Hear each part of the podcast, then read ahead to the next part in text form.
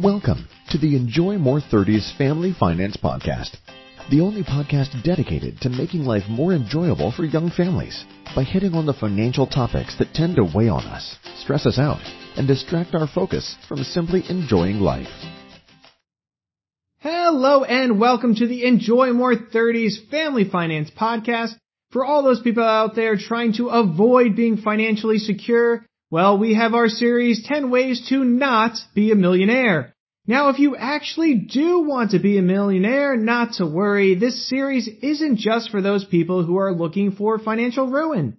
If you avoid doing these 10 things, then you could be well on your way to millionairehood as well.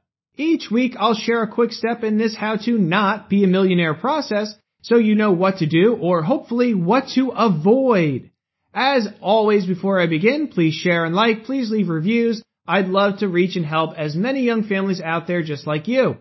Today's great tip on how to not be a millionaire is being disinterested in disability. As a young family, your future income potential is your greatest asset. And so leaving it exposed and unprotected is a great way to not be a millionaire. If you are earning $100,000 right now, then with 2% income growth over the next 30 years, your future income potential is over $4 million, a huge asset.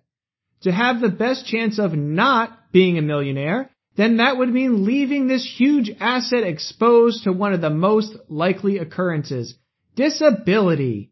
Disability is about three times as likely to occur as death while working, so this exposure would be one of the most likely to be realized. Furthermore, if it does occur, it not only takes out your income, but it also may add on a huge amount of expenses to take care of the disability itself. You could argue that this is one of the best and easiest ways to achieve financial ruin. Now, if you actually do want to protect yourself and not leave what could be millions in future income potential exposed, there is disability insurance. Most employers provide it as an optional benefit, or you could even obtain a policy outside of work on your own. Getting to that roughly 60% of income protection to age 65 is most times considered a good level of protection.